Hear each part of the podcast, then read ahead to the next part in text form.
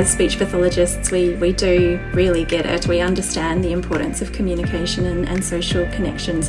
And it's important to learn that how one way of treating or, or working with a, a client isn't necessarily going to be what works for another client in a different state or from a different tribe. If we've got assessment findings that are robust, then we don't have to make any presumptions. And I strongly believe in the value and worth of what we do and the difference we make. Hello, and welcome to Speak Up, Speech Pathology Australia's podcast. Each week, we feature a conversation about an area or topic related to all things speech pathology. Let's hear what this week's contributors have to say. Hi, it's Anneke. Welcome to this week's Speak Up conversation. I think if we are all brutally honest, we all have a clinical presentation that provides a small sense of dread. For me, it's a lateral S, especially in school age kids. It's just so difficult to shift, particularly in conversation. I am beyond thrilled and grateful to have Amy Graham join me all the way from Colorado, USA today. Amy is a speech language pathologist with over 20 years of experience working in a range of clinical settings. She is the owner of Graham Speech Therapy and has a keen interest in working with children with speech sound disorders, including those with a lateral S. Amy is the co author of the Bjorem Speech Sound Cues deck for lateralization and is passionate about supporting speech pathologists with practical therapy tips and materials for working with children with a speech sound disorder. Thank you so much for chatting with me today, Amy. I'm so happy to be here. Thanks for having me. I've been really looking forward to this deep dive into my friend, the lateral S. But to start, I thought it might be really interesting. I was reading your blog and I noticed that um, a family member's lateral S actually inspired you to become a speech pathologist in the first place. And I'm so interested to hear that story. Yeah, my little sister, um, she's about three years younger than I am. When she was in preschool, she had basically a phonological disorder so or a delay really. It was just she had a lot of phonological errors that were going on so she had months and months and months of speech therapy and so i remember being little thinking that that looked like a really fun job. You get to play with kids and teach them sounds. Um, and so that's how i kind of got into the profession but after even through months of therapy i even think maybe a couple of years of therapy really she still had a residual lateral distortion, and hers was not on S, it was on CH and SH, um, and those voiced cognates as well too. And so um, she actually had that on until she was really an adult um, through college, and I I saw really firsthand how it w- really was impacting her. Because i think sometimes we think oh that's such a, a, minor thing. It's just a minor mild speech error no big deal. But she mm-hmm. was so good at circumlocuting and avoiding words and thinking of other words just to avoid producing this sound because she was so self-conscious about it. Um, and so I, I just remember i kind of took that to heart when i was in graduate school and um, when I got out of grad school. I, I, don't even remember if I was in grad school or just newly graduated. Um, but she asked me if I could help her fix this lisp because she was so self conscious about it. Um, and so that got me thinking about tongue placement and, well, what does our tongue do to make this S sound or this SH or CH?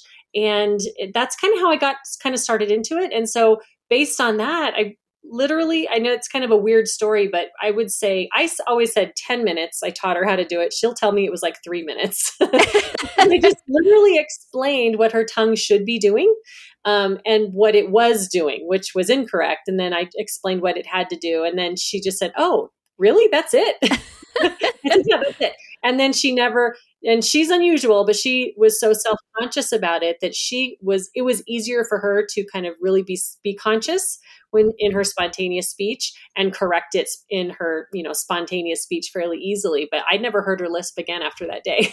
Oh my goodness. I wish i had that magic wand. I, I wish I had the magic wand too. I want to say it was my sister. Like she really took it to heart and really really um, applied what i taught her yeah, I'm wondering if you, just to clarify, I suppose, could maybe go over what actually does happen anatomically when someone's mm-hmm. producing a lateral S. Well, I think it, what is probably the most helpful is to understand what it should be doing. in order produ- to produce a non-lateralized S. Um, and when we say and when I say lateral, I typically mean like any kind of distortion because there's palatal lisps and frontal lisps. There's a lot of different kinds of dis- ways to distort um, those fricative sounds or those affricate sounds based on incorrect tongue placement. Um, so if you understand what it's supposed to do, which really is the secret behind all of what you know to eliminate a, a lateralized distortion is those lateral borders of the tongue have to be anchored up against those inside molars or the inside of the teeth or the palate really so that the airflow is directed medially down the center of the tongue. And so if you have a palatal lisp, a lateral lisp, whatever kind of distortion, that isn't happening. So there's something, I've even seen kids with what I would call a unilateral lisp, like maybe one side of their tongue is touching and the other side drops out. I mean, there are some funky. Wow, that's fancy. yeah, there are some really interesting distortions, but they all sound um, they all have that slushy sound. And when I hear somebody like an SLP or a parent say slushy, that's my first red flag. Like, oh, is it a lateral? Is that what we're doing here? And so I think that's the secret. Sometimes with like palatals and even laterals, it's that that air is just escaping over the sides of the tongue. And so we have to figure out a way to help them anchor those sides of the tongue up and um, against those teeth and that, you know, towards that palate area.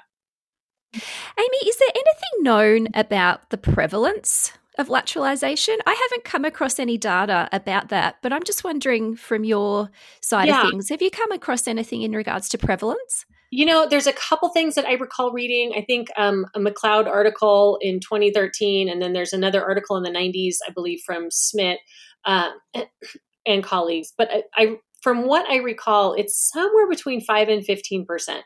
So you know, it's it's significant enough that if you're an SLP, if you're a pediatric SLP, you are going to have kids with a lateral lisp. And if even if you work with adults, you may have an adult come to you at some point and say, you know, I want to fix this. How can I how can I correct it? Mm, so it's quite a lot, isn't it? Yeah. So we all know that um, lateral S is not an error that a child's going to outgrow. I think we all know that, but I would love your thoughts on the best age to actually intervene. It is a question that goes through my mind sometimes, particularly when I have little preschoolers um, that present with a range of phonological disorders as well. Um, I'm just wondering, in your experience, what is the best age to intervene? It's a hard question to answer because I think it's individual. Um, we know that because it is not a developmental error, it's not something that we're going to wait for someone to outgrow. But if you have, like you said, if you have a preschooler on your caseload who also has these other phonological error patterns that's really reducing their intelligibility, we may need to focus on that first because we know that if we're using, you know, appropriate phonological interventions, that can be remediated fairly quickly, right? I always say like mm-hmm. phonology over articulation.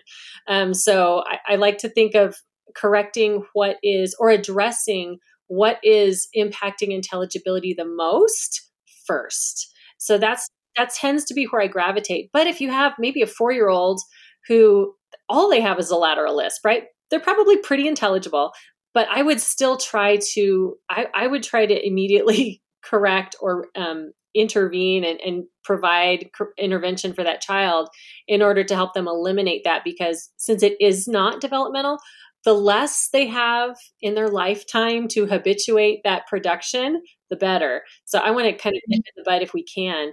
And but the problem is that i you know that i have found is obviously how do you teach a three year old or a four year old where their tongue goes? Exactly. That's right. It's such it's a so, difficult yeah, skill for them to get their head around. And they're also not motivated to change it at that point. exactly. They don't care. They don't think, they don't, and many of them don't even know that they sound any different.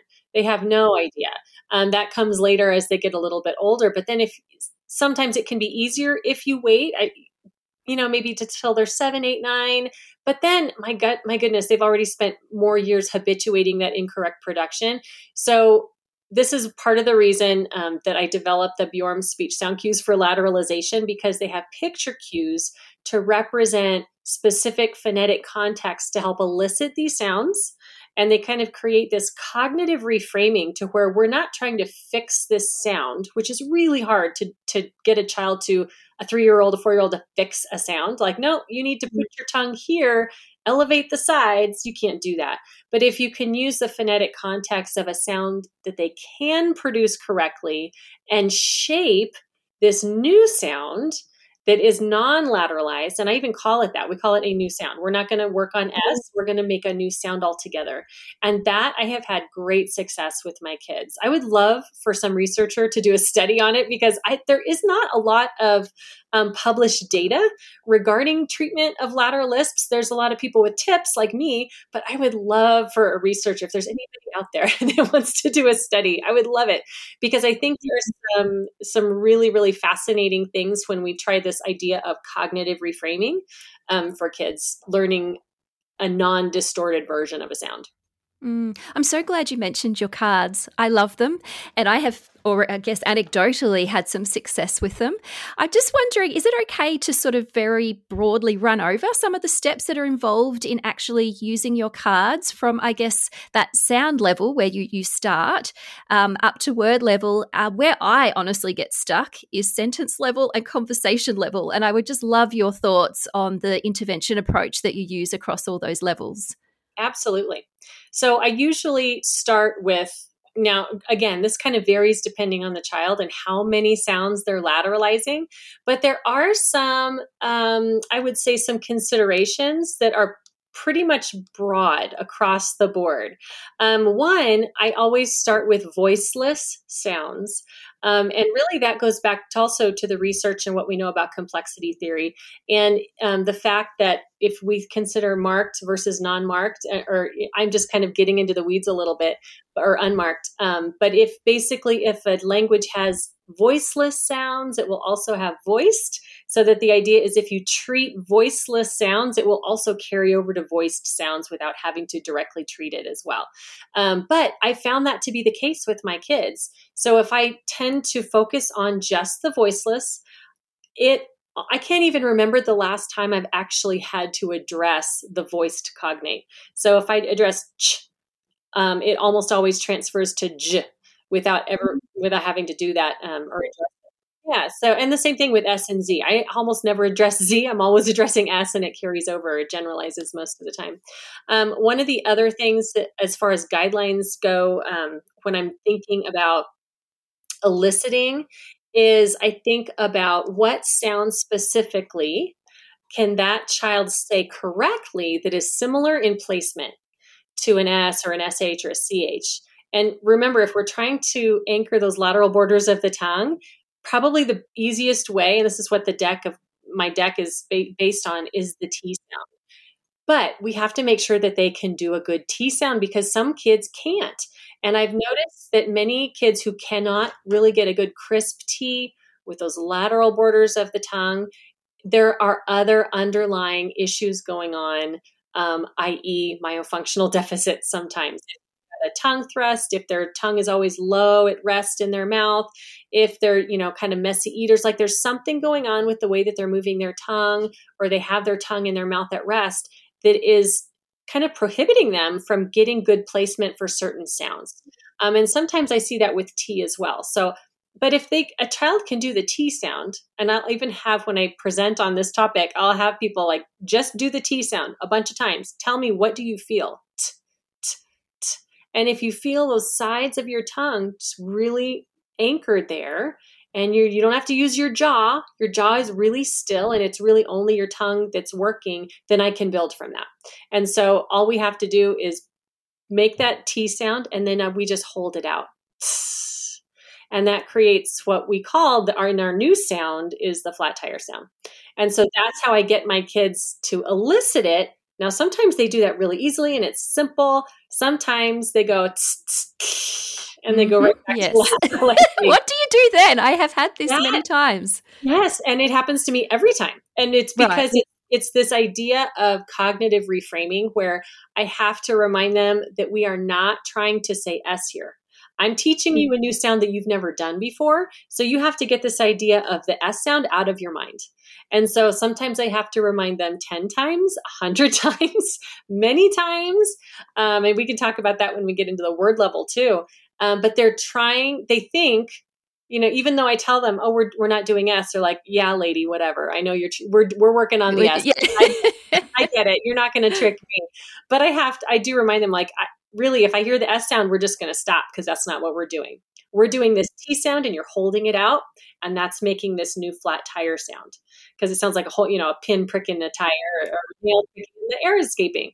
And so that visual for the little kids, in fact, it's a it's funny because the littler ones, this is so much easier for them to do than some of my older ones who think they're mm. outsmarting me by trying to say yes. so my little ones actually progress so much faster this way, which is good because I, you know, I want to get the little ones, right? I want to get them to be able to remediate their laterals. And we know those older kids, it's much harder, and you get stuck at these levels so for so yeah. much longer. And there's such a high level of patience required from our end. Um, it's so true to persist through some of those levels. Definitely. All right, so then we move on to. Um, I, well, I know that I've used your fantastic boom cards and your um, the cards in the pack. But I know that you then get to placing that sound at the end of words and then trying to stretch that sound out. Do you have any tips at that level? Because I do find some kids do regress a little bit once they get to that level. I think one of the biggest tips is staying at each step for longer than you probably think because if we think about this being a phonetic error, this is a motorically based error. This is not phonology where you, you teach it once and you're like, oh, the kid's kind of catching on pretty quickly. Since this is a motor based error, we need to habituate this new motor plan, new new motor, you know, programming of this new way that we're producing this sound. So we have to get a lot more practice um, and we have to even think about how we're practicing. And this, if this sounds familiar to anybody who's ever worked with kids with apraxia, it's because it is. I use the same principles when we practice uh, our targets. I use principles of motor learning, and that's a, that's a, a probably a topic for a whole other podcast. but it is. It's basically the way that you practice and how f- the frequency with which you practice you know randomizing the how you practice the amount of feedback you give and those kinds of things. But um, i have found that once they can do it at the end of a word and that's also that's when they start to go back to the s right? If you show them a picture of two cats and you say this is cats they go cat. And then again i'm reminding them oh but we're going to take off that old s sound and we're going to replace it with that new flat tire sound. That's the sound i want to, you to put at the end of the word then they can get that. They have it great. Then you try to put S at the beginning of the word and it falls apart again. Right? It's just hard. Like, or they need that T sound as kind of a attached to it. Yeah, exactly. Yeah, like I have to have the T sound in order to get the S. So my little detour that I tend to make with those kids is I try to get S in isolation. And the way that I do that is we still start from the T. We have that little tick tock visual of t, t, t, t. We hold it out. But then as we hold it out to make the flat tire sound, that's where we have to actually hold it out, quite literally, and see how long we can hold it out. And if they can actually um, keep their tongue, like stabilize their tongue in that spot. That's where some kids have trouble doing that, and they have trouble mm-hmm. keeping their tongue in that spot. So we'll hold it out and we'll see how long can you hold it out? Five seconds? I can hold it out 10 seconds. And we kind of play a game. And sometimes it's two or three or four sessions of just that. I want to see if they can hold out that flat tire sound for a long period of time just so that they can you know make sure that they stabilize their tongue. They're getting that proprioceptive that sensory feedback of where their tongue is what it sounds like and that really kind of helps bridge the gap. And then when they can do that we just practice turning our breath on and off. So if you think about it if you go tss, and you're just freezing your tongue in that spot and you're turning your breath on and off, that is how you've achieved basically producing a non-lateralized S in isolation. And so I kind of back up and I kind of stay there for a while for kids who have trouble transferring in the new non-lateralized sound into new word positions if that makes Mm. sense that Yeah, make sense? absolutely. And then you're, I guess, attaching that to the start of a word. Would you then be, yeah, connecting Yeah, it to a and I- word? yeah. visual and like i said it's like my even my little ones have a better uh, like an easier time doing this sometimes because they haven't so habituated this lateralized production but yeah then we have words simple monosyllabic words like sad sick salt you know just different words that have s and we practice holding it out and moving slowly into the rest of the word and then you know as we practice and we get good at it it gets faster but that is kind of that's what kind of helps them bridge into that being able to produce it in initial position without the T sound for one, and then without lateralizing it. And then I guess you're moving on to placing those words in sentences. Are we sort of following that traditional hierarchy, or do you have other ways of moving from that word level? Yeah, I actually do not follow that traditional hierarchy for these kids. What I tend to do is I don't move to any thing beyond word level until we can do it in all positions of the word. Right. So okay.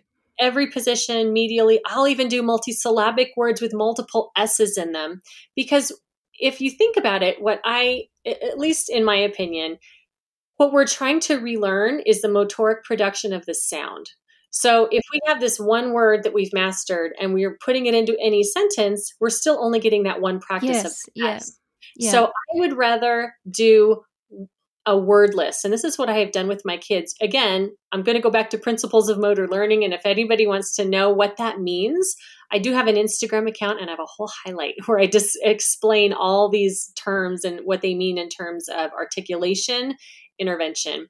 Um, but what I do is we practice word lists and we practice them with um, I, I ask them it's a big ask but i ask for daily home practice but in short bursts and i'll say maybe just one minute but two times a day or then two minutes two times a day or two minutes three times a day like what can you do but some of my parents are motivated because they want to get their kid out of therapy and my older kids are really motivated because they want to get out of therapy they're so sick of coming and working on yeah. this yeah. they're like, sure, whatever, let's do it. Let's get yeah. this. Because I have found when you go to that traditional phrase level, sentence level, reading passage, then spontaneous speech hierarchy, when in terms of practice, you have to rely on remembering to use that sound, which is so much harder for kids than if we actually create this new habit of producing this sound. So it's almost like we're creating this habit of I want I'm going to give them a word list and there's s in all the positions of words and I want you to say it quickly and rapidly but it has to be accurate. So sick, silly, suit, case, uh, case, hats, and I just have this random list of words once they've mastered all those positions, and they have to practice that quickly and accurately. But it's only, like I said, it's only it's every day, but it's maybe once or twice, but for mm-hmm. a minute or two, and it's much easier because what I've found is kids will generalize at the word level. They will mm-hmm. generalize into spontaneous speech without ever having to mm-hmm. really address it in sentences and reading passages and let's think about it as we talk for the next 10 minutes. I don't actually have to, most of the time, there's always exceptions, but most of the time I don't have to do that. And this to me, I'm, I'm kind of relieving this child of you don't have to think about using your sound all the time because you're going to so habituate it it's going to be like a new habit for you that you're not going to have to think about it i don't want you to have to think about using your sound Mm, I want it to come naturally, right? I want it. That's the principles of motor learning, right? We're learning a new motor task because as you're learning to walk, you don't. I don't have to think about how I walk right now. It's it's so you know we've been doing it for so long. I you just get up and you walk, and that's how I want this new production of this sound to be for the kids, and that's how those principles of motor learning help with that. Mm, how interesting. How long, in your experience, do you find intervention goes for? And I'm, I'm wondering too whether that is based on age um, a little bit. But what what would you say? How how long are kids um, receiving intervention before you feel that they're at a point where they don't need that support any longer? I would say it's so different. There's so many variables. I mean, I think most SLPs know that so so much of it depends on the individual child, the family support at home. Like if they're not going to have any practice at home, it's going to take longer. Um, and I'll tell my parents that I'm in private practice, so I have families that are motivated. But I've worked in the schools where I never got to chat with the parents, and so those kids it took longer. Um, and then it also depends on the motivation of the child. I will say I've had older kids who really don't care, and so okay, then that's fine. That's great. If you're good with it, I'm good with it. And then we have to, you know, if you ever want to come back, we can absolutely address it later. Um, but I would say the younger, my younger ones, generalize it incredibly quickly. So I've had my preschoolers, like when I use this kind of method with those cards and the visual cues, um, I would say within, I've had some as as quickly as two or three months, generalize it to spontaneous speech. Some take a little bit longer, maybe six months. Um, my older kids, I would say, on average, it kind of and again this so, so so much of this depends on the amount of practice that they do at home their motivation um, but maybe a year year and a half two years at the i would say on the high side with some of my kids maybe if they're not really practicing all the time those word lists um, but it's not this is not a lifetime that's why I, i'm so it makes me sad when you know i would fill in for slps when i was a contract worker in the schools in here in the states. We have slps in the school. I don't i don't think you do that in australia. I can't remember but uh, um, yeah yeah we have we have speech okay. pathologists in schools. Yeah definitely okay good um, so i remember though when i would fill in i would have um, these kids that were in seventh and eighth grade and they've had the same goals for six years i thought if we've been working on S for six years, something's not working. Like they, we need to figure something else out. And so those were the kids too that I would say, let's stop working on S. Let's just let me teach you something new that you've never done before. And that's when we would start to make progress. So I think if it's taking, if you're not making any progress, that's a problem. Um, if you if if you're stalled, we need to figure out why because there should always be some, even if it's little. You know, we're we're all maybe we can only do it at the beginning of words but we're improving and you know that that's good but if the child is like nothing is happening nothing's carrying over you're not able to elicit it it's time to try something new Mm. I'm really interested in what you said about home practice. I think in my head, I've always thought, oh, this is one um, articulation error where the more home practice, the better. But it was interesting to hear you say that even just um, a minute a day, a couple mm-hmm. of times a day, seems to be sufficient. Could you comment yeah. a bit more on that? Yes, it does. It's this idea of um, distributed practice versus massed practice, right? So I think this is another principle of motor learning where when we're learning a new skill, we have to do it a whole bunch all at once and get a lot of practice all at once in really an intense period of time. And that's kind of what we do here in this speech session. But in order for that to carry over, we have to have this distributed practice that does not have to be so lengthy or, you know, a, a lot of practice all at once. I would rather, I know like piano teacher said, rather you practice for 10 minutes you know five days a week than one hour all of, all on one day. It's better to mm-hmm. break it up. And i'll even find that my kids if they just do it a minute they can they kind of keep going. They're like oh i can do another minute. So that's nothing. It's no big deal. And so i would rather them do it a short period of time multiple times a day to get that distributed practice which leads to generalization um, and it's it seems much less daunting to kids too like oh good i don't have to yeah, I don't have to sit here for 20 minutes and practice. Fantastic. I'm all about it. and takes pressure off families as well, which I, I mean, I find initially they are very motivated to complete home practice, but that wanes. And if we're talking about intervention lasting up to two years for some kids, that is definitely going to wane. So it definitely needs to be something more manageable. So yeah, it's quite refreshing to hear you say that that's um, an adequate amount of practice. That's really really like nice to hear. Said, I would love for some researchers. Yes, I would love to compare it. Um, but that is what I found in my own, you know, clinical experience. That is what I have found. Yeah. Mm. So why do you think? I'm so interested. Why do you think there's not as much research? In in the area of articulation disorders versus phonological disorders, and particularly CAS, which has a quite a large evidence base. Right. Why do you think there's not so much in articulation? You know, I, I don't know. I know there's a lot like Jonathan Preston out of Syracuse. I know they look a lot into R um, production, which I'm so grateful for because I think that had, that's a huge need still.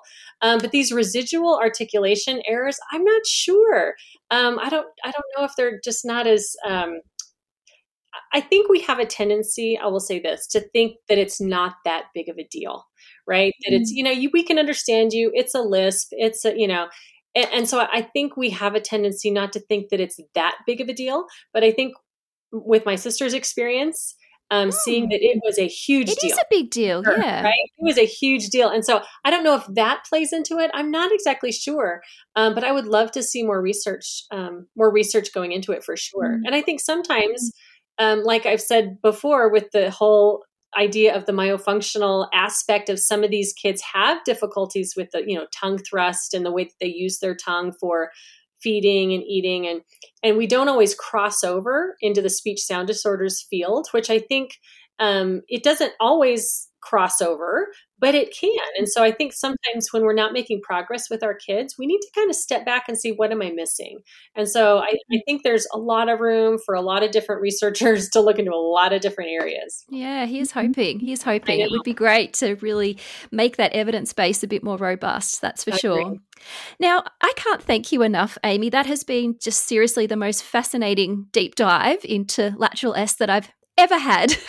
it's always one of those topics that um, you hear a little bit about, or you might go to a PD on something to do with speech sound disorders, and it's kind of brushed over a little bit. So it's been really fascinating to to sort of deep dive into it um, more than I have before. So I can't thank you enough for sharing your expertise. It's been fantastic. Thank you. I've been happy to be here. Thank you. And I'd highly recommend people do look into your um, cards for lateralization. They are super helpful, and they are also a set of boom cards too, which have been super helpful for me. Um, being trapped in lockdown for quite some time. They have saved me many times over. So, thank you for putting all the work um, into producing those resources. They are, are much appreciated by us on the ground. So, thanks for that, Amy. Glad to hear it. And thank you so much to everyone for listening. Uh, we will be back with another Speak Up conversation next Wednesday. Have a super week. Thanks again, Amy. Thank you.